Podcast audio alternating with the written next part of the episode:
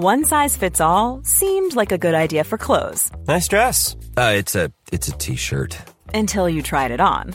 Same goes for your healthcare. That's why United Healthcare offers a variety of flexible, budget-friendly coverage for medical, vision, dental, and more. So whether you're between jobs, coming off a parent's plan, or even missed open enrollment, you can find the plan that fits you best. Find out more about United Healthcare coverage at uhone.com. That's uhone.com. Hiring for your small business? If you're not looking for professionals on LinkedIn, you're looking in the wrong place. That's like looking for your car keys in a fish tank. LinkedIn helps you hire professionals you can't find anywhere else, even those who aren't actively searching for a new job but might be open to the perfect role. In a given month, over 70% of LinkedIn users don't even visit other leading job sites. So start looking in the right place. With LinkedIn, you can hire professionals like a professional. Post your free job on linkedin.com slash people today.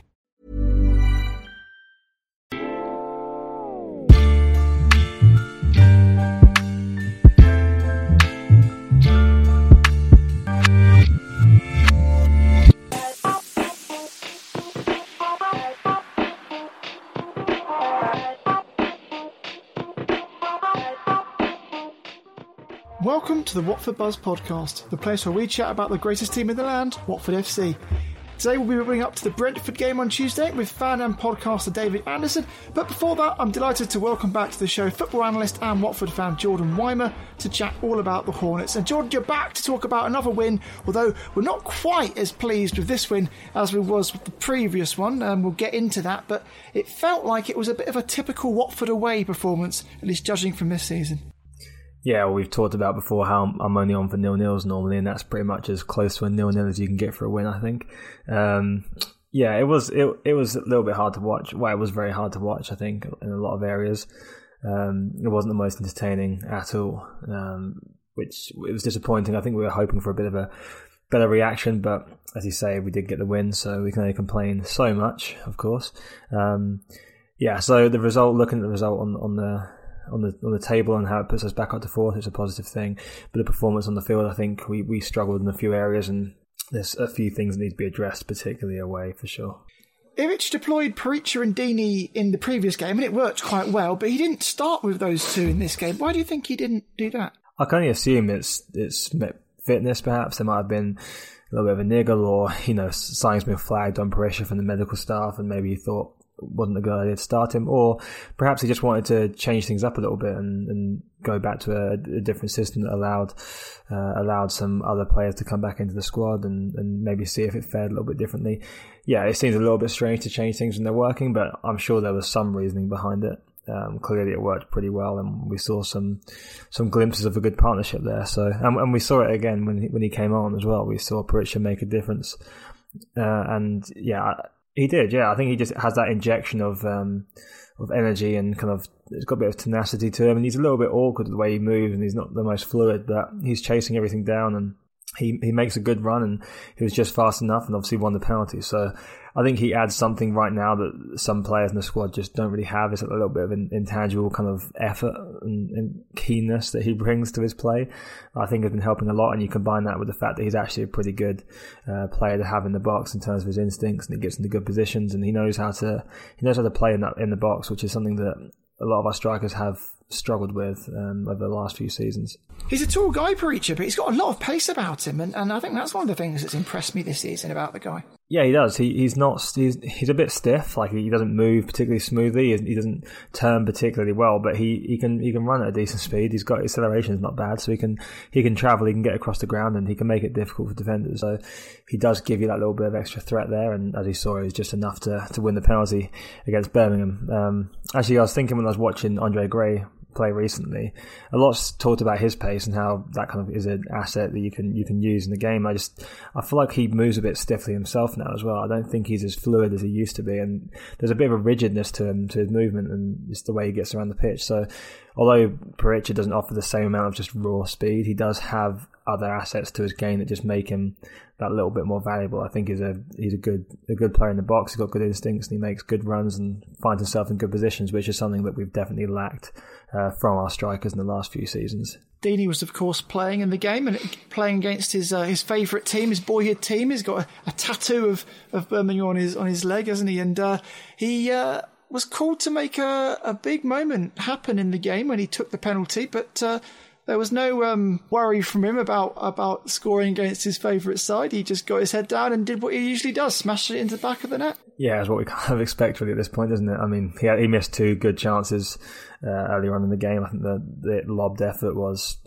perhaps a wrong decision. He had a little bit more time than he thought, and then the header, which was definitely the harder of the two. Um, but yeah, I think it was a bit disappointed he couldn't get two of his efforts on target there, and the fact that he got the opportunity to to go from the penalty spot is yeah, it's, it's good for us. And we know what Troy does his penalties. We know, I mean, we've talked about ad nauseum as a fan base how he's going to go down the middle. And as he was saying in the post match, if it's going to work, I guess, then keep going with it. And if a keeper decides to stand there, then you still got to stop it. So yeah, if he can continue with that and we get success from it, then yeah, keep going. I don't really want to go over old ground, but I know that we kind of have to because every time Watford play away, they they play in this kind of I don't know disappointing, not very proactive, not particularly action packed way. How do we get past that, Jordan? How do we how do we try and well, how does Ivic try and you know inject something into the game to to to make away games not so disappointing and depressing for Watford fans at the minute? I think you just have to go there with an element of risk and, and accept that there's going to be an element of risk if you play at a faster pace. And I think we just have to have some some impetus on the ball and, and play just at a better tempo. Uh, I do think our midfield three, um, uh, that's not a midfield three I'd like to see very often at all. Uh, I don't think they help you in that in that sense. They, they, weren't the sort of midfield you need when you go into that sort of game. You need to have a midfield that dominates the game and is able to to make things happen on the ball. I think we had three very sideways midfielders. And Joe Garner can look up and play forward, but he's been he's been pretty inconsistent with his um with his with his with his game, and he's just not quite uh, been the player that we'd hoped at the moment. We've seen flashes of it, but not been consistent enough. And then the other two, Chalobah and Cleverley, they just don't have that range of passing that we we kind of need. Uh, and when we do try and go forwards, it's often very slow. I don't think we looked um, cohesive at all in attack. I thought our spacing was was off. Um, there was lots of lots of gaps. we don't we don't really need to be seeing that sort of uh, that sort of movement from our forwards, whether it's at home or away from home. We've got better players than that, and if there's that spread out and we're isolating Troy like we were, then we're just not really going to be in a situation where we can create chances. So I think the main the main thing for me still is just the tempo we play with, and I think when we go away from home, we're just a little bit cautious and we slow things down and we try and be controlled and be careful. But if you if you're too careful, I mean, ultimately you're not going to make the chances. We saw in the first half we had an xG rating of zero, which is you know you're not having a single shot. There's not a single chance of a goal to be scored. So that can't really be happening for us and, and expecting to get wins. I know we got the win, but it was in, it was rather fortunate in the end. I think um, I think a draw was probably a fair result. I know we had a few better chances, but it was a very bad game of football, and you can argue that you can win your home games and do that away, but you're putting a lot of pressure on yourself to win the home games. I think any team that goes up needs to have a decent away record too. For me, it felt like a repeat of the Derby game in many ways. Oh, it was. Yeah, I mean the Derby game a very similar experience in terms of you know you had that one moment it, it, was a moment of quality as opposed to a penalty but it very much a different day. You know one one aspect of the game changes and one the situation doesn't happen you don't have that goal and you you know you nil nil. I know you can argue that for any game but those in particular you feel like there were them games where you, you kind of felt like you wouldn't have scored all day if you'd played and we just happened to in like a very small isolated moment of the game. So for me, obviously, results are important. Of course, is the most important thing. But I, I, do think that performance is a very good indicator for how well you're going to do for the season. If you can keep repeating them, you know, good performances and seeing them incremental improvements, or or whatever you need to be seeing in terms of um, attacking threat or defensive structure, whatever, you need to be seeing some improvement and some consistency. And I think the, the, consistency we're seeing in the away performances is that we become a slightly negative laboured side, and that's not really what we need to be seeing when we're trying to fight for promotion, whether that's playoff or automatic spot. You need to have that consistency of performance across home and away. I mean, teams can play a little bit of a different style away from home. That's not uncommon. Obviously, this happened, you know, as long as football's existed and home and away advantages existed. So you're going to see some slight changes, but we're a very different side to what we see at home, particularly in that game against Preston. And you know, even in the last game, um, we, we got the three points, and it was, it was slightly different performance. It wasn't our best, but you have that attacking threat there. Whereas away from home, we just don't look a threat. Well, you mentioned home and away performances there. This game coming up uh, is against Brentford, and it's going to be a very interesting one, Jordan, because it is, uh, if you were to split the table into two, into both a home table and an away table, you've got the top of the home table in Watford facing second in the away table in Brentford. So you've got a team that loves playing away, that's won five already this season, and a team that um, has you know, in Watford, been doing a much better at home. It's going to be interesting test, isn't it, to see who comes out on top on that one. Yeah, I think it's going to be the first real game we've seen. I mean, we saw the game against Bournemouth. We played at home. We had a little few elements of that, where it's kind of that almost feels like a top of the table kind of clash. And you've got two teams that want to win the game. They've both, you know, got some some attacking threat, especially if you're talking about us playing at home. So yeah, I think Brentford are going to come and they, they're, they're going to be a difficult match for us. They're probably going to be the best team we've played in the sense of how they perform away from home. I think it's going to be an interesting an interesting match for us to watch as fans and see how we play in Ivic's system, which is in some ways kind of it's suited for this sort of game because we are comfortable to be off the ball, and I think we've got players that that work better in situations where they are under pressure to counter attack and, and, and, play that way. Because at, at, the moment, we've not really been a counter attacking team at all, but we have got players that are suited to that style of play. So if we're maybe forced into that situation, we might be able to see a few little, few little differences in, in some of the players, whether that's Ismaila Sarr or, or Ken Sema, whoever. We've got a few in there that can uh, adapt to that. Um, as of now, we've played a lot of games where we've had a lot of the ball and things have looked a little bit difficult for us in terms of transitioning the ball. So I think just changing the dynamic of the game might help. And I also think if you have a team that comes and and plays at a decent tempo like Brentford do, I think you're kind of forced into raising your own. It's not been as much of an issue at home, but I think it's still important that we, we do start to see a little bit of a, a more more intense. Uh, more intense focus from our from our team when it comes to attacking and just trying to up that speed a little bit more. Brentford have a player in Ivan Toney who scored 15 goals already this season. That's an incredible amount. And uh, I think it's certainly a player that Watford should have some concern about. But how, how do you think um, Ivic will prepare for, for a player like that?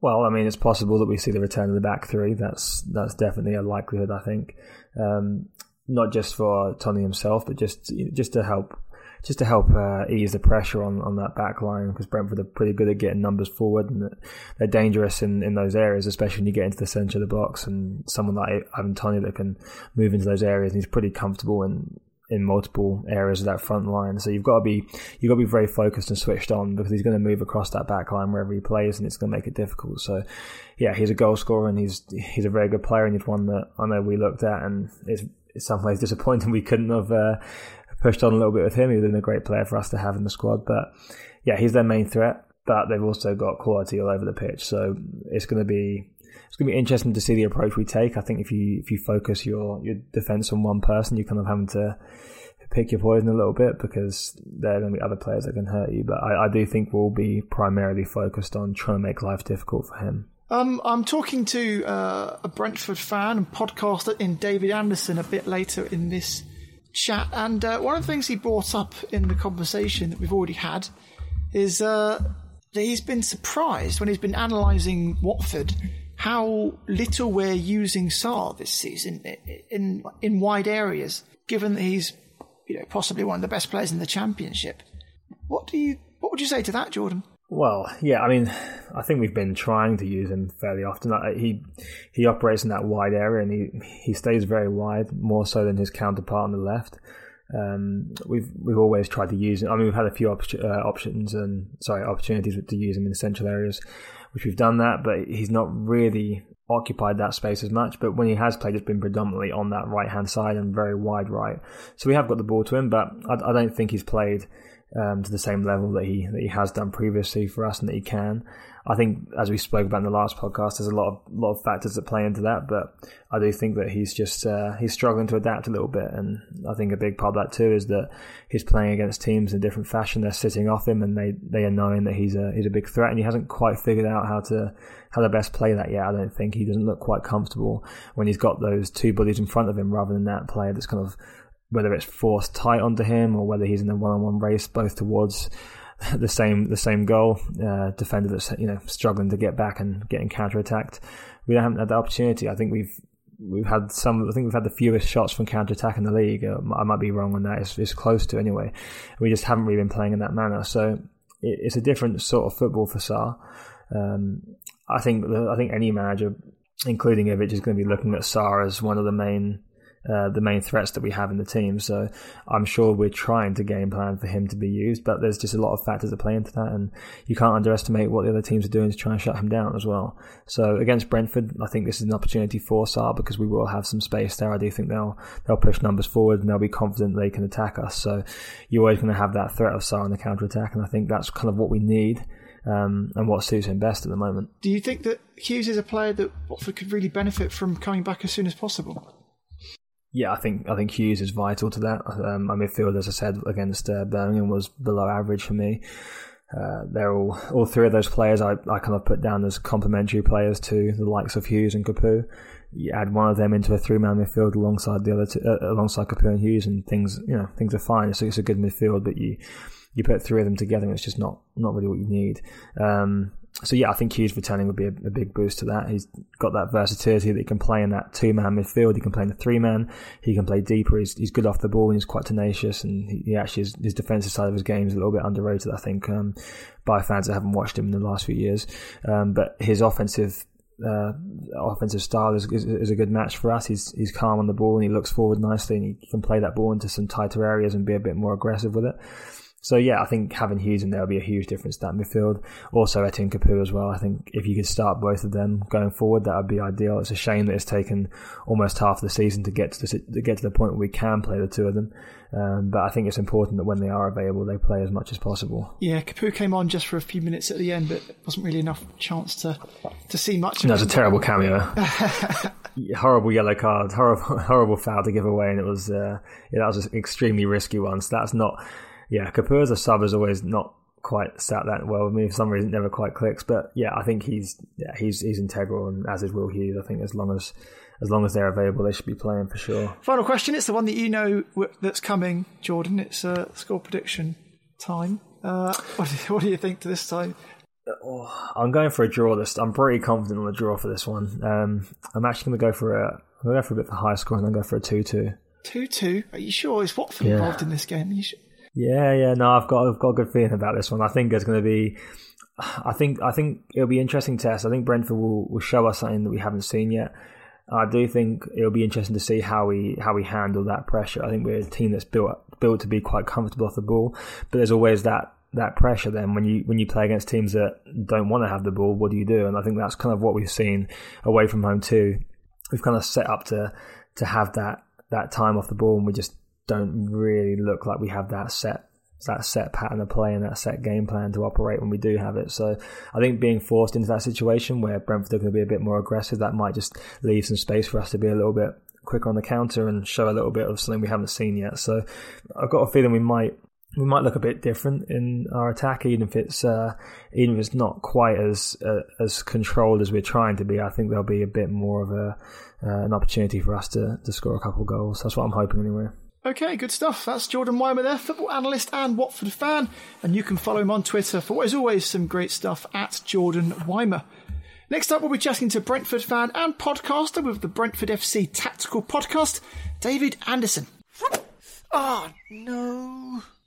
Oh, mate, you've sliced that one. Oh, oh man, that's just getting embarrassing now. Right, that's it. I'm sorting this out. Hello? Is that Nick Pinnock's Golf Academy? Can you fit me in for a few lessons, please? Oh, terrific. yes. Blimey, what a shot. What in the world has happened to your game? If your game could do with some improving, get in touch with Nick Pinnock's Golf Academy, based in Panshanger. Nick is a PGA qualified coach who can analyse your game with the latest technology and coach you to beating your mates in no time. For more details, Google Nick Pinnock's Golf Academy.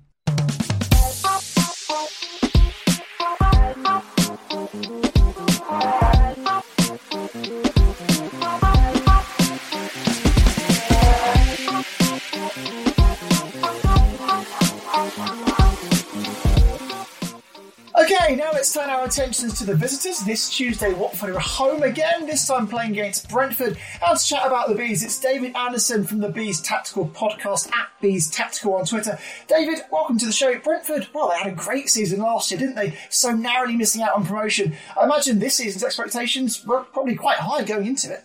Uh, hi, Matt. Thank you for having me on. Yes, um, expectations would have been high. They um, a really good season last year, getting all the way to the playoff final, and um, just narrowly missing out to Fulham. And Fulham aren't really giving a great sort of foot of themselves in the Premier League, so we wish we were there. But um, expectations would be high to sort of repeat that and continue in that form. Um, it uh, hasn't quite gone to plan so far. I mean, we're doing okay. We're not quite hitting the heights of last season, but I don't think anyone really is standing out. So being in, sort of being in the fight and being in the mix is probably a bit underrated at the moment.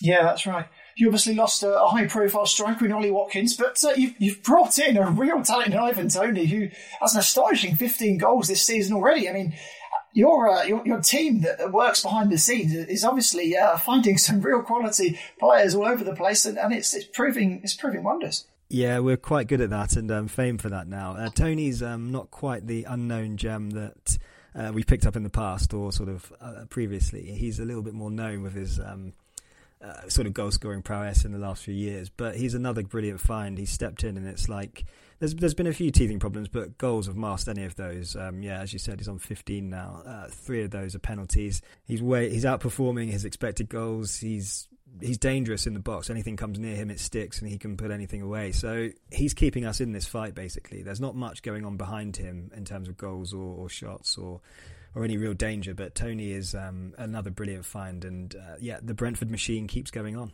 Thomas Frank is the man in charge at Brentford. Talk to us a little bit about about the man who's, who's been so successful for you so far. Yeah, so Frank is. Um, probably be quite unknown to people in England and uh, the UK. So he was at Brøndby for a while, and that didn't end too well for him. And then, sort of, he's he's a bit more experienced in the youth coach area and um, working with kids and sort of developing and um, doing stuff with the Danish national team. And he came to Brentford originally as um, Dean Smith's number two, just to sort of help with the more disciplined mm-hmm. and tactical defensive side of the game. And um, when Dean Smith went to Aston Villa, it was never in doubt Frank was going to take over. And uh, I, I, think since he has, Brentford have turned into just a far better team in every area. So better in attack, better in defence, better in sort of transition, and just improved tenfold. And he's proved to be just a much better coach. He got Brentford last season. It was the best football they've ever played. They got as far as the playoff final and just uh, sort of one or two kicks away from getting promoted to the Premier League. So a really astute tactician. Um, really disciplined, and I think is important. What probably gets missed with Brentford is just the willingness to defend and how much we are a really good defensive side, and that's come from him. That that hunger and that mindset to be to focus on sort of the defensive side of the game and let the the attacking stuff take care of itself. And he says things like keep games tight, and if the game's nil nil, you can win one nil and nick one, or you sort of keep it really tight and if if it is a draw, we don't want to be on the losing side. So he, he thinks defensive first, but don't let that make you think he is a defensive coach completely. He's very attack minded too. He just he just uh, knows the value of clean sheets. So how does he deploy Brentford then tactically? What's uh, what's his style, and, and does he change it on a game per game basis, or does he sort of try and be quite rigid in, in his decisions? He's very rigid, yeah. Frank's um, a very stubborn uh, manager. He sticks to his guns. He has a set way of playing, and he rarely deviates from that. Um, there's a couple of occasions where Brentford have moved to a more three uh, the back system, a three-four-three, but it's more out of um, necessity than sort of choice. He's more forced into that through sort of selection issues. Um, but he he likes to play a four-three-three system, and it's um, sort of with a single pivot and two eights ahead of that, uh, or it can sometimes fall into a, a four-two-three-one, but there is a, a, a three four three does sneak in every now and again, and it's generally to do with sort of masking a few personnel issues, or someone's injured, or they just want to get another player into the back line. Uh, it doesn't end well. It doesn't look good, and Brentford look far weaker when they do switch away from the four three three. But um, yeah, the main system is uh, four three three, sort of a, a, central striker, two wide forwards beside, uh, three midfielders behind, which um, sort of rotate back and forward and try and connect with the front line, or um, sort of be connecting with the defenders as well. So yeah, you're not going to see much change for Frank. His um, form, you, you, can generally pick his uh, his teams and his formations pretty consistently. Do you think that's a formation that he's deployed to try and get the best out of Ivan Tony? Because obviously it's, it's very it's working very well if that is, but but if, if it isn't, um, what's the what's the aim to try and create the goals for the side? Is it is it more trying to go around the wings, or, or how, how would you describe it? Uh, yeah, so last year I think it's it's a follow on from probably just basic tactical principles. They're more they want domination in midfield, they want three players in midfield, and they want three forwards. And those those wide forwards will combine with either the centre forward or the the fullbacks behind them, or a central midfielder. So the the four three three gives you the chance to to flexibly attack on the wings or through centre. So they've carried on what they've been doing for the last couple of years with Benrahma and Watkins, and um, this is probably where a lot of um, fans and sort of watchers on are struggling with Brentford at this season because it doesn't look as smooth or it's not as silky or or sort of as accurate as last year. It's a lot. It's a little bit more clunky and a bit more stodgy in the midfield area, and the attacks a little bit more focused around Toney, who isn't a Watkins. He he doesn't sort of stray into the wide areas. He's not um, he's not a very he's he's very sort of much more much more of a box forward than um, than the previous forward. So there has been a little bit of a change. So we are a little bit more reliant on getting the ball to him centrally, and uh, yeah. So this season, I guess a bit more of attacking in sense of not so much uh, a sort of central team where we come through the middle with a, a Benrahma or, or then Mbeumo would come in and um, he'd be quite clinical, and then Watkins would rotate into the wing areas. Now we're kind of a little bit more predictable, and you can see the ball going wide and then try to be worked into the box to Toney, and it's not quite as um, it's not quite as easy on the eye or um, as aesthetically pleasing as um, last season, but it's still effective. And I think once the ball does get near Toney in the box, he's he's quite dangerous. So this is just what's happened. Brentford are not taking as many shots as last year, and they're not creating as many chances, and uh, the quality of their shots are down. But the shots we are creating, when they do fall to Toney, and they, they're good enough for him to be putting them away, and we're good enough to sort of be out shooting the opposition in terms of quality as well. So it's a good blend. We're not as good as last year, but we are still good in terms of who we're playing. Yeah, absolutely, and and you're also very very good on the road this season. You've uh, you've won five from the nine that you've played away, and if there was an away table, you'd be sitting second.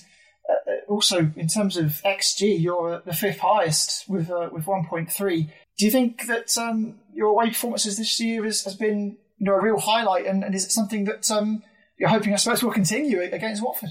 Uh, yes, absolutely. It'd be nice if it did continue. I, I think Home and away, it's, it's difficult with home and away this year um, since lockdown football began because understanding that sort of what, what is home and away football probably hasn't got the same effect as it would have had with, because fans aren't in the stadium. So I think the quality of teams is probably shining through, and Brentford are, are a good side. I, I think we've struggled at home because the games are a bit tighter and um, uh, there's less commitment from some of the opposition to go at us and come out. And, and Brentford have evolved into more of a counter attacking team in these last few years. So when teams so, so when teams come at us and the game's open and it's a bit more of a shootout, that's when we tend to excel. With this year, I guess probably what you're what you're describing with the away form is te- teams are when they are at home, they have an incentive. The, the points are there to, for them to go and win, and if they lose in their home home games, then probably going throughout the season is negative. So there's a little bit more incentive for teams to come out, and um, Brentford sort of pick teams off a little bit more, but.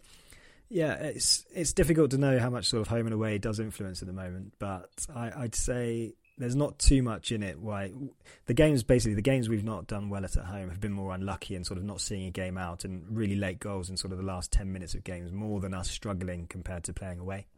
The exciting thing for me is, of, is, uh, of course, uh, you've got probably one of the best away uh, form in the in the league, and you're playing against the team that's got the best home form in the league. So it's going to be a really interesting one to see uh, who who comes out on top between those two. Yeah, it will do. It's a, it's a really interesting game, actually. Um, just looking at some of um, our data, we can see that Brentford are. At, there's not much that Watford are stronger than Brentford at. Um, I think we're sort of goals for, we've scored more. XG4, we've scored more. Uh, non shot XG, we're higher as well. But what's quite interesting about Watford is um, it's this just this defensive record and how strong you are at the back, and I think that's probably come down with you from the Premier League. So as teams do come down from the Premier League, they struggle with um, being sort of, especially the teams at the bottom. You, you turn into a defensive team and you need, you learn to soak up pressure and keep yourself in games. What's probably happening now is you've still got the hangover of that. You're not quite sure how to attack other teams, and the Championship's all about sort of outscoring and being a really good attacking team. It's not you don't really win leagues by sort of solely defending. So you're you're transitioning a little bit, but I, I think this is going to be a quite it'll be a low scoring game. I don't I don't think you're going to concede many chances. And um, looking at Birmingham as well, it was just a really tight game condensed in the middle. It might be a little bit more open in terms of how we play because uh, we sort of like to play through the thirds, and it might be sort of a little give and go and um, a bit more attacking in that sense. But um, it's quite interesting to see how strong you are at the back, and um, it's really defensively that's um, sort of where you're closer to Brentford than in attack in terms of uh, location, there's actually not a lot that separates uh, Brentford, just 25 miles. But there, there's never really been a um, a rivalry between the two teams, is there, over the years? No, I guess the two clubs have got much bigger rivalries to really pay much attention to each other. Um, there was a there was a bit of a playoff um, tussle a few years back. Oh, gosh, I think it was 2014 now. Um, and yeah, you do have Andre Gray, who was an ex Brentford player that we sort of dug out from um, Luton. Um, Luton's probably a word I shouldn't say on this podcast. yeah, I think as clubs, as clubs, we just both have much greater rivalries on our doorstep. Then you? are sort of not fond of Luton, and uh, we're not very fond of sort of QPR and Fulham. So there's there's not really a need to to sort of have a have any more tussles. I think we we've both got our hands full there, haven't we? Yeah, perhaps it's the fact that we both like uh, flying insects uh, of a of a bee variety.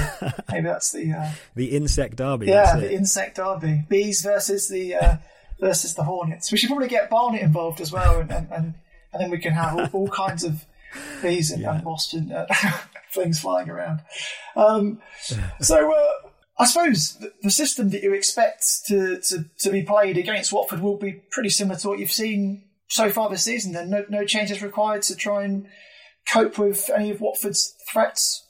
Uh, probably not. No, the only real deviation we've seen from Frank or the curveball is Marcus Forss. He's a young um, Finnish striker that's um, been on our books for a while now, and he's really dangerous in front of goal. He's got a really good sort of record of the chances he has. He's outperforming his. I think he's got five goals now from sort of about two or two point five, three xg. So he he's a really good finisher, and he's if he gets a chance, then he's likely to put it away. So he's been playing on the left wing, um, and really okay. he isn't a left winger. He doesn't really track back. So what it turns into is more of a four-four-two. So he'll be quite close to Toney and uh, sort of a bit try and be a bit narrower, and um, we'll turn into a four-four-two shape. So you're not really a team that attacks much down the wing. So I can I, I could see him coming on and being sort of fresh and because he hasn't played much in the last couple of games he could start this game and we go a 4-4-2 and then kind of match up with you guys as well so I, I saw you play against Birmingham and um, it got really bogged down in the midfield, and uh, it was a, a stodgy game, and there wasn't really much creativity. It was sort of launched the ball, tried to go direct to Deeney quite often, and uh,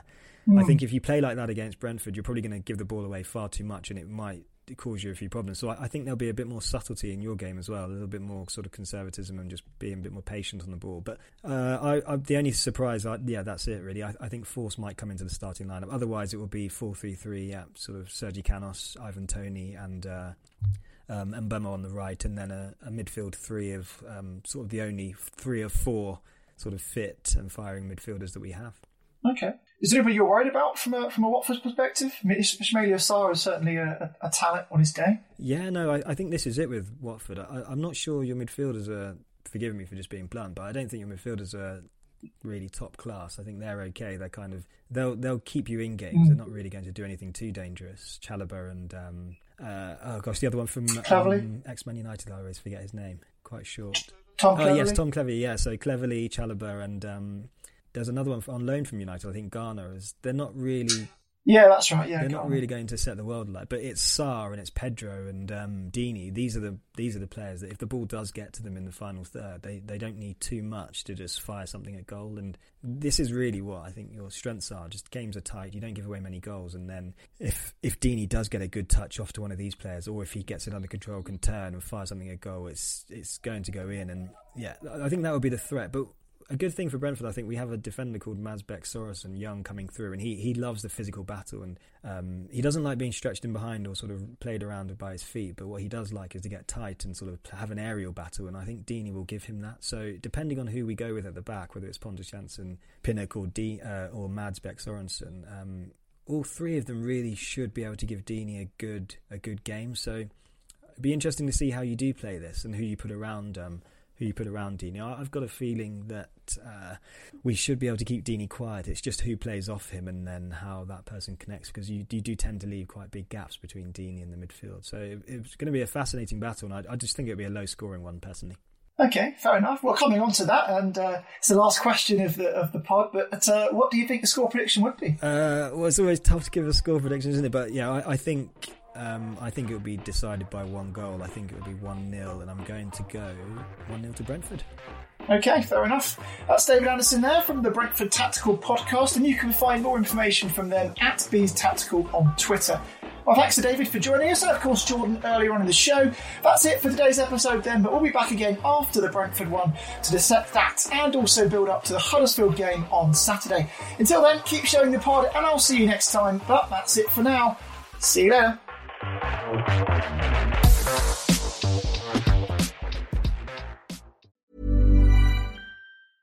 Hey, it's Paige DeSorbo from Giggly Squad. High quality fashion without the price tag. Say hello to Quince. I'm snagging high-end essentials like cozy cashmere sweaters, sleek leather jackets, fine jewelry, and so much more. With Quince being 50 to 80% less than similar brands and they partner with factories that prioritize safe ethical and responsible manufacturing. I love that. Luxury quality within reach. Go to quince.com slash style to get free shipping and 365 day returns on your next order. quince.com slash style. Ever catch yourself eating the same flavorless dinner three days in a row?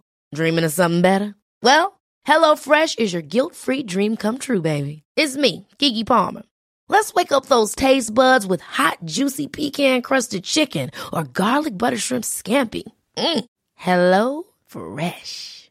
Stop dreaming of all the delicious possibilities and dig in at HelloFresh.com. Let's get this dinner party started. Planning for your next trip?